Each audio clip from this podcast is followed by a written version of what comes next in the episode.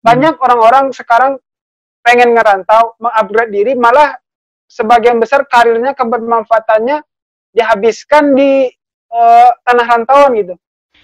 One, two, one, two, three,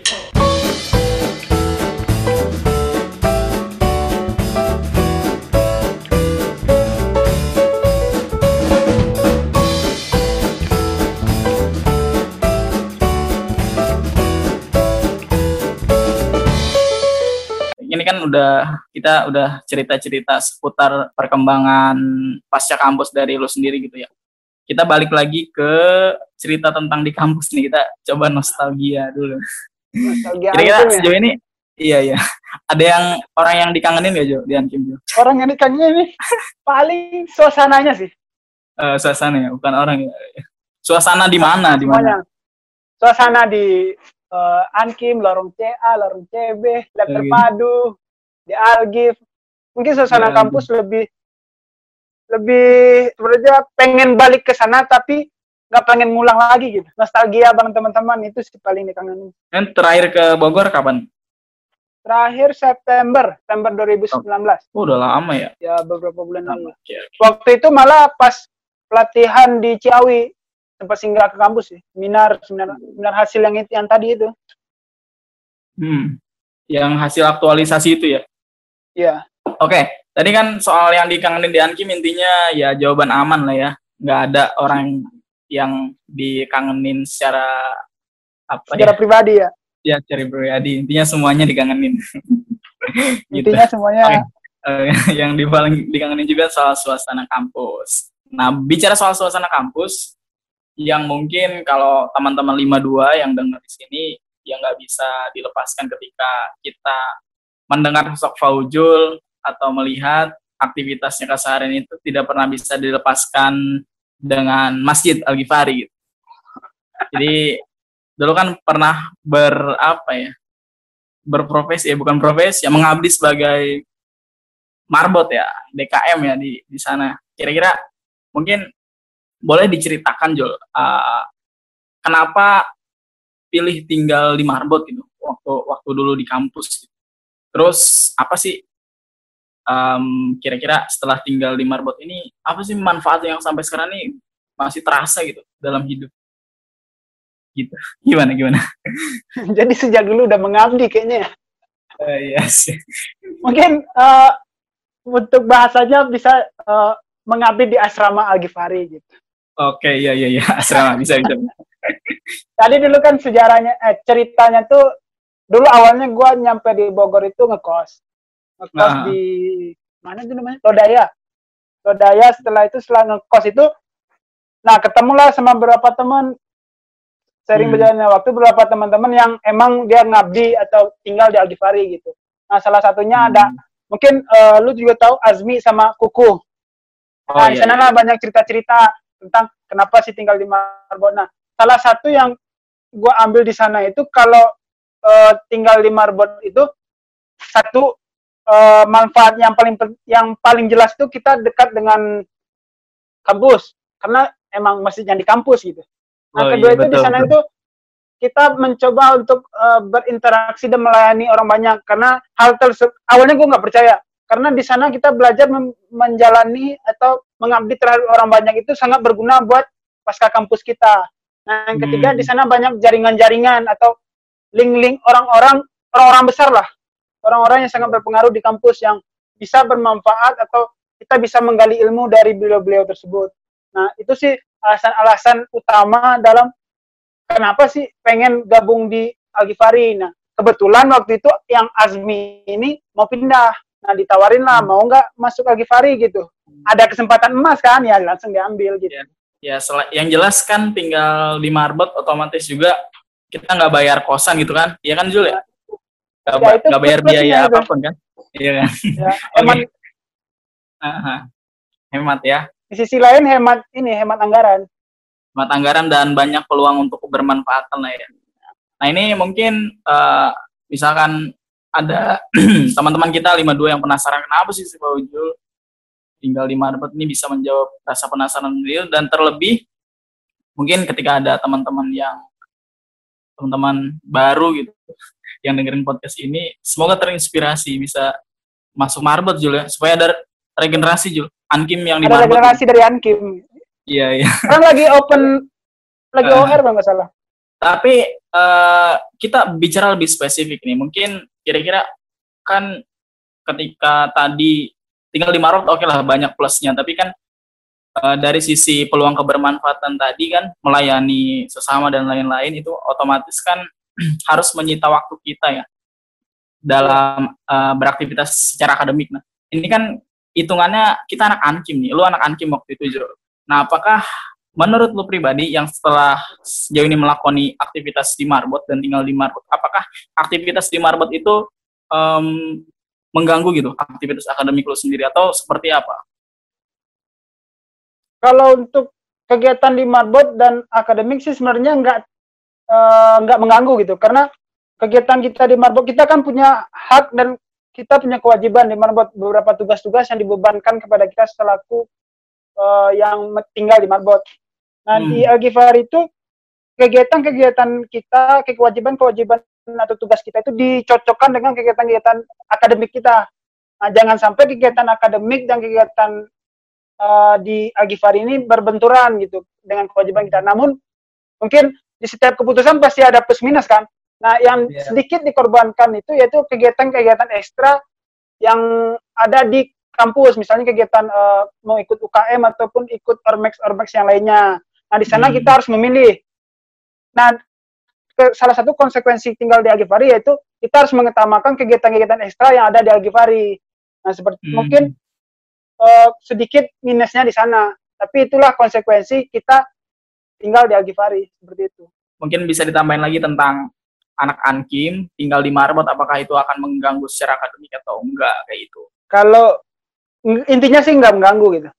Ya, intinya nggak mengganggu selama kita bisa manajemen waktu dan juga di sana juga kita me, mem, membuat kegiatan kewajiban kewajiban kewajiban kita itu tidak berbenturan dengan kegiatan di akademik. Gitu.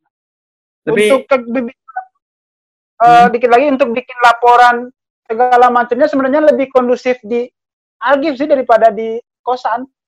Karena di Algif kan ada perpustakaan. Nah di sana kita yeah. bisa sampai malam nggak lihat kasur gitu. Kalau lihat kasur kan bawahnya tidur lagi intinya fasilitas di Algif itu sangat mendukung lah ya untuk uh, keperluan akademi kita ya, Jul ya. Lebih mendukung, lebih mendukung dibanding kosan gitu. Tapi hal yang mungkin lu pribadi kangenin tadi kan kita bicara soal marbot juga mungkin nggak afdol nih kurang afdol kalau kita nggak bisa tahu nih mungkin aktivitas yang paling biasanya lu kangenin dari di, di marbot itu apa sih Jul? Kita tahunya kan yang ya paling, masjid.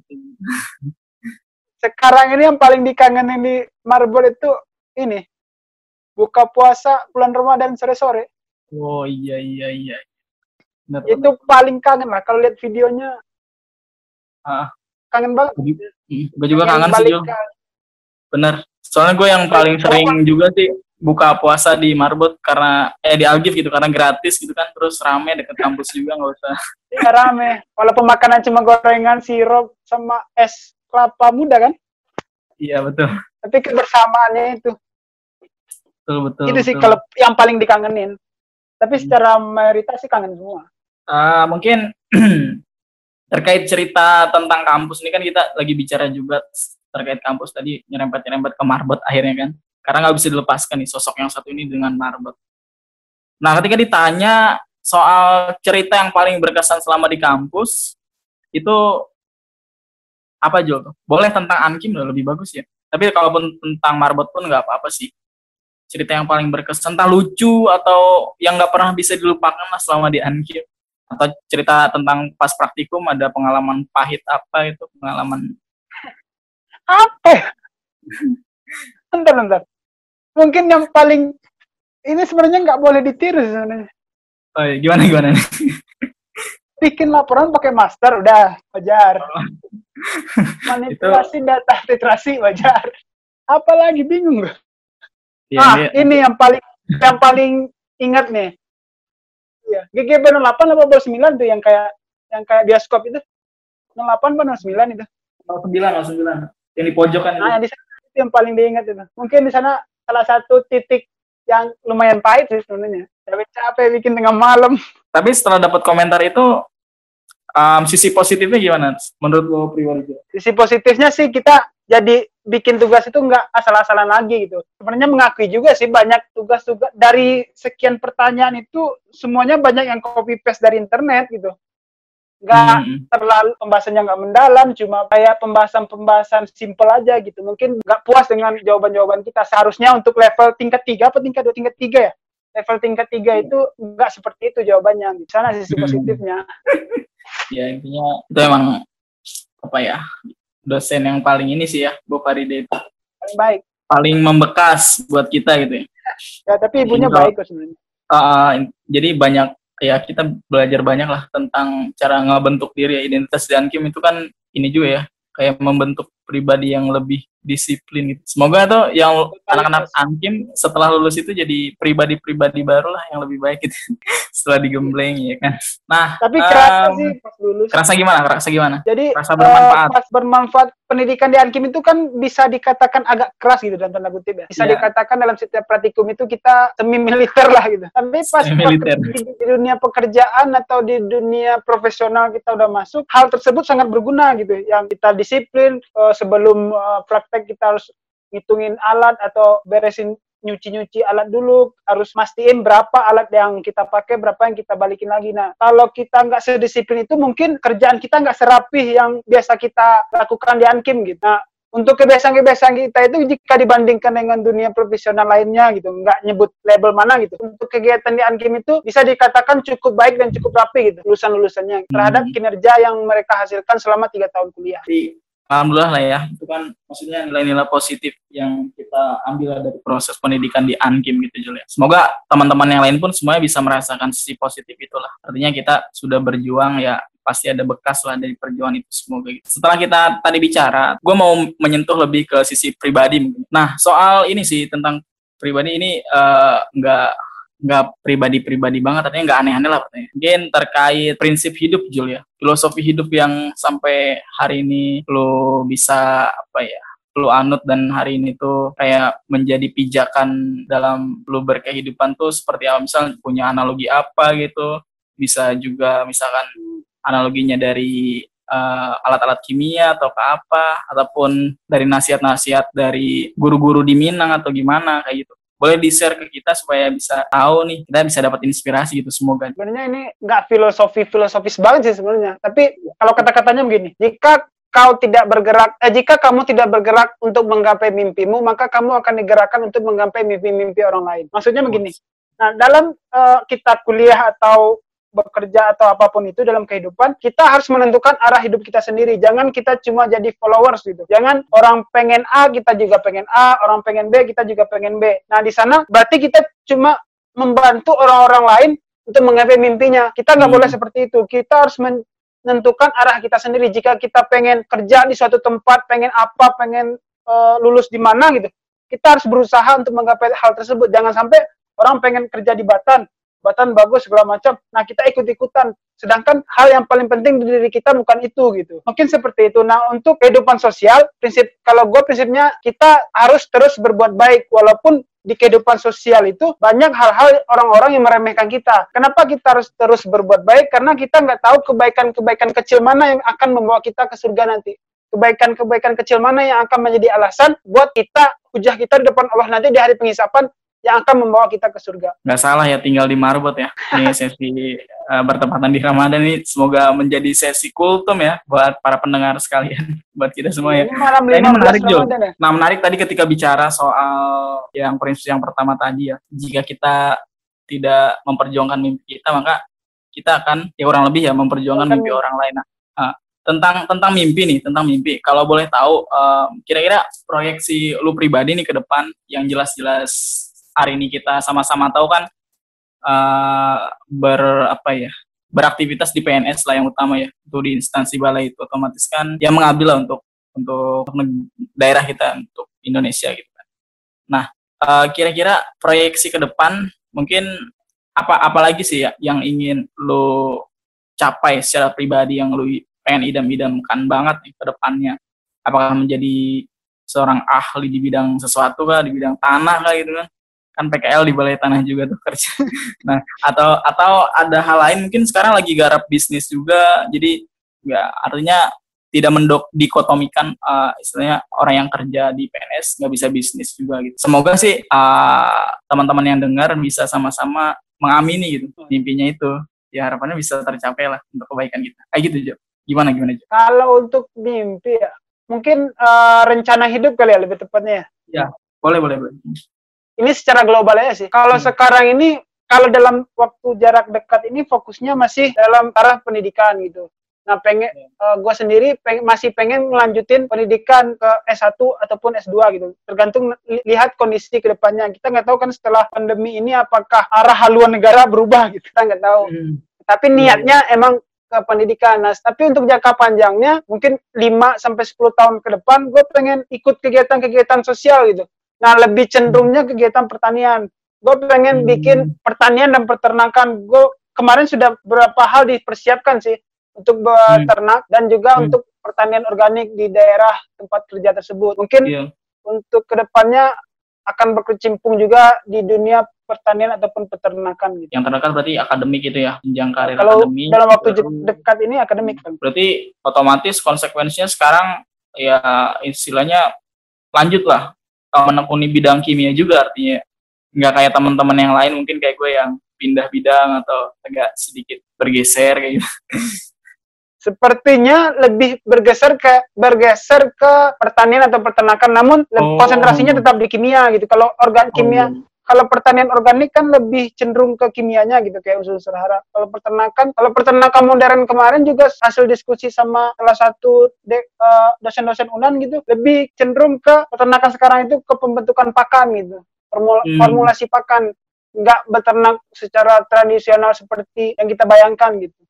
Hmm. Jadi peternakannya peternakannya lebih modern gitu udah ada role modelnya sih di Padang. Nah ini menarik juga sih uh, mak maksud peniharapannya ketika kita bisa menceritakan rencana kita ke depan walaupun nggak terlalu rinci ya nanti kan kita bisa sama-sama mendengar eh, rencana-rencana uh, ke depan teman-teman kita yang lain juga. Dan harapannya ini membuka bisa membuka ruang kolaborasi gitu Jul ya. Kalau misalkan ada yang sebidang nih nanti kan tadi kan lu coba uh, mengutarakan gitu ya. Mau selain rutinitas di PNS mau garap kegiatan sosial juga berbasis pertanian ya. Pertanian peternakan ya tadi. Nah itu menarik juga sih dan semoga gue doain lah insya Allah semoga bisa sesuai dengan rencana dan dan ada efek kebermanfaatan lah yang penting ya itu yang, penting selalu... bermanfaat buat daerah-daerah lingkungan sekitar gitu. Nah ini um, mungkin sama tadi belum gue coba dalami juga sih motif dari balik kampung kan ya salah satunya tentang ya ada tanggung jawab di keluarga besar.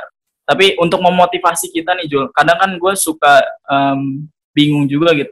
Kadang ironi juga nih uh, kita merantau gitu uh, jauh-jauh terus mengupgrade diri dengan pendidikan kita. Tapi pada kenyataannya di masa produktif kita karir kita diisi di di mana ya?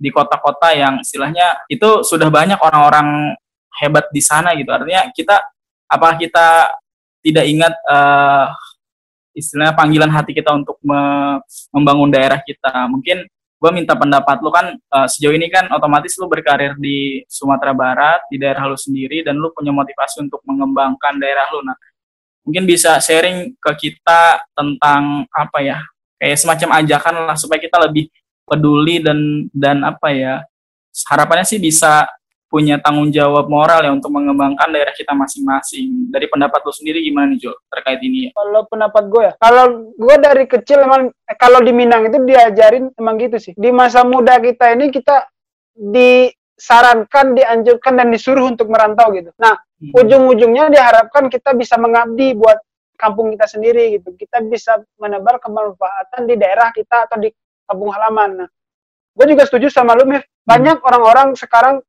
pengen ngerantau, mengupgrade diri, malah sebagian besar karirnya kebermanfaatannya dihabiskan di uh, tanah rantauan gitu, bukan di kampungnya. Sedangkan di kampungnya itu hanya nggak beberapa orang yang pengen di masa produktifnya itu balik gitu. Tidak tidak banyak orang yang pengen di masa produktifnya itu membangun dari awal di daerahnya gitu.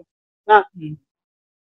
buat teman-teman atau kawan-kawan yang mendengarkan podcast ini yang juga perantau, bisa mungkin bisa mempertimbangkan juga. Nah kita itu sebenarnya ngerantau ini tujuan awalnya seperti apa gitu? Apakah teman-teman pengen kuliah jauh-jauh dari kampung itu apakah emang pengen bekerja di ibu kota atau di kota-kota besar atau tujuan teman-teman kuliah itu benar-benar emang pengen upgrade diri ke yang lebih baik mencari ilmu di sumber yang lebih bagus tapi implementasinya di kampung gitu. Bayangkan orang-orang yang di tempat tinggal kalian itu mengharapkan sesuatu yang kalian bawa dari tanah rantauan gitu. Nah, bayangkan juga kebermanfaatan yang bisa kalian lakukan lebih di daerah kalian sendiri. Karena kalau untuk di kota, ibaratnya secara kasarnya dibiarkan pun mereka akan tetap maju sendiri gitu. Tapi untuk di daerah, nggak seperti itu. Mereka lebih membutuhkan supaya supaya informasi lebih cepat dibanding di kota gitu dan tidak kita pungkiri juga supaya informasi dan pengetahuan di desa itu berjalan cukup lambat dibandingkan di kota. Jadi benar banget sih ya kayak kan kalau belajar dari lo sendiri kan udah ada wujud konkretnya gitu Jo. Artinya orang yang sudah apa ya punya proyeksi ke depan ini pengen mengembangkan daerahnya masing-masing dan semoga teman-teman yang lain juga yang dengerin bisa bisa mengambil apa ya hikmah lah dari kenapa pentingnya kita uh, balik lagi ke daerah kita walaupun memang kita nggak bisa menentukan apa ya istilah mengeneralisir harus semuanya itu harus balik. Siapa tahu mungkin ya. kebermanfaatannya itu kan lebih besar ketika dia di tanah rantau. Bisa jadi pula sih tapi uh, pertimbangan kita kan ya kenapa enggak sih gitu? Coba tanya diri harus ada yang berpikir seperti itu gitu. Ya uh, untuk balik ke daerah Semua, gitu. nah ini Jul ini uh, mungkin pertanyaan terakhir dari sesi kita kali ini. Uh, sederhana aja sih. Pesan lah pesan. Kasih pesan untuk kita semua nih khususnya buat teman-teman Ankim 52 yang hari ini sedang menapaki jalan juangnya masing-masing gitu untuk menggapai mimpi yang tadi lu sebutin juga kan. Kita semoga kita berusaha berjuang untuk menggapai mimpi kita ya bukan mimpi orang lain gitu. Nah mungkin bolehlah kasih kasih pesan semangat buat buat kita buat kita semua sebagai pengingat lah. Karena mungkin sebenarnya uh, di luar dari apa ya isi obrolan kita pun sebenarnya sederhananya kalau gue pribadi kayak ngedengar suara teman-teman Ankim yang dulu suaranya itu pernah gue dengar secara langsung yang dua tahun ini mungkin ya hari ini kan dua tahun ya dua tahunan kita udah kepisah dengar suaranya aja udah bisa menghapuskan rasa kangen apalagi apalagi ada muatan nasihat dan muatan kayak semangat ilmu dan lain-lain dari obrolan. Ini dari lo pribadi nih pesan buat kita semua gimana? Pesan-pesannya ya buat kawan-kawan yang sekarang pertama buat yang lagi kuliah dulu ya. Buat kawan-kawan ya, Ankim uh, yang lagi kuliah, uh, pesannya simpel sih. Jangan hanya kuliah gitu. Sayang banget kita cuma memanfaatkan waktu yang selama tiga tahun di Bogor itu hanya buat kuliah. Gak dipungkiri juga banyak kawan-kawan Ankim yang pusing di Ankimnya pusing di akhirnya sampai lupa bahwa banyak hal-hal menarik yang bisa kita temukan di lingkungan kampus kita sendiri. Nah, terutama kita harus memupuk skill-skill yang sangat dibutuhkan di pasca kampus, terutama cara komunikasi. Nah, selanjutnya buat teman-teman yang sudah lulus atau mau lulus, angkatan sekarang yang lulus berapa? 53 ya? 53 apa 54? 53, 54 lagi tugas akhir. Buat yang mau lulus, segera tentukan tujuan atau peng tujuan hidupnya atau pengen kerjanya di mana gitu. Jangan sampai hanya ngikutin alur gitu. Nanti kalau ngikutin alur jadinya bingung merasa kejebak di dunianya sendiri gitu. Buat teman-teman yang udah lulus, uh, yang sudah berkarir di profesional, nikmatin karena kita sama-sama berjuang. Semoga kita dapat berhasil di waktu kita masing-masing. Kita dapat bertemu nanti di bertemu 10 atau 20 tahun lagi kita masih mengenal satu sama lain dan kita selalu menebar kebermanfaatan. Amin amin ya Allah amin. Semoga tadi ya uh, pesan pengingat untuk kita semua juga semangat bisa bisa menguatkan kita lah di tengah perjuangan kita hari.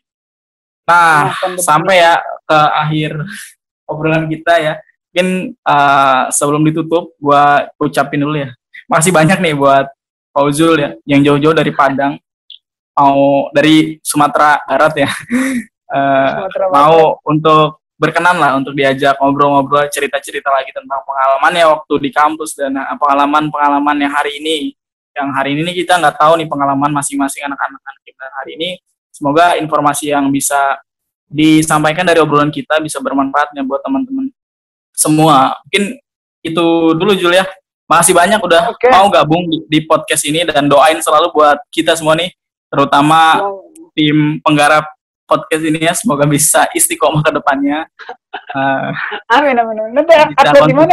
Nanti diupload di Spotify. Insya Allah kita share lah nanti. Sekian obrolan kita hari ini, semoga bermanfaat. Nantikan terus cerita-cerita selanjutnya di podcast ini, di Podcamp. Semoga ada makna di setiap cerita. Sampai jumpa di podcast selanjutnya. Assalamualaikum warahmatullahi wabarakatuh. Assalamualaikum warahmatullahi wabarakatuh.